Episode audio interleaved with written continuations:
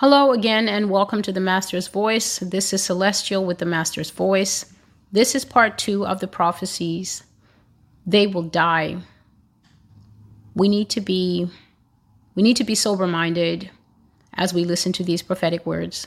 I think that they are great. I think that they're great and long, long, long ranging considerations that many of us are not taking into um, into account as we hear the prophetic words. I think that I think just by virtue of being human, it's hard to put things that are happening now into long range perspective. It's very hard to think about the things that are coming after now, I think, because now is so overwhelming. Now is so scary that as I share in the video you're going to watch when you click from this one, it, we think that what we're going through now is the worst.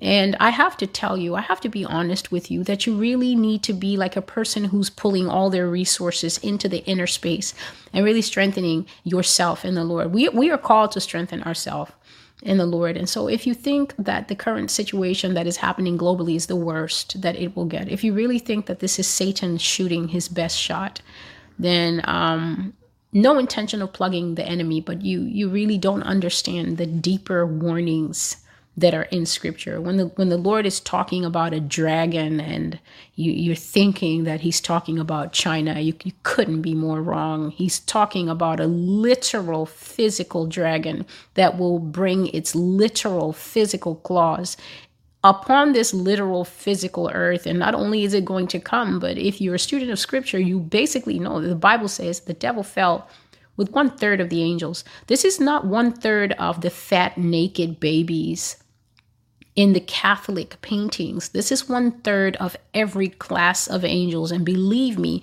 the, the, the, classes start from looking like man and they go up into some pretty interesting shape. You read about the cherubim. The cherubim are not the fat, naked baby with the strategically placed cloth and the bow and arrow that's supposed to be in charge of love. The cherubim are actually four faced angels. I think it's the ox, the eagle, the man, and the lion, four faced with multiple wings and, and they make a terrible sound as they move around. And then there's the seraph, the fiery serpents, the fiery dragon like angels of which Satan, Lucifer, was chief and you read the scripture, and I wonder if you're processing the understanding of what it means to have this being fall and to fall with multiples of himself joining him in rebellion and multiples of all the other classes. And what do you think life is going to be like? And you think perhaps some of us, not all of us, but a great majority of us,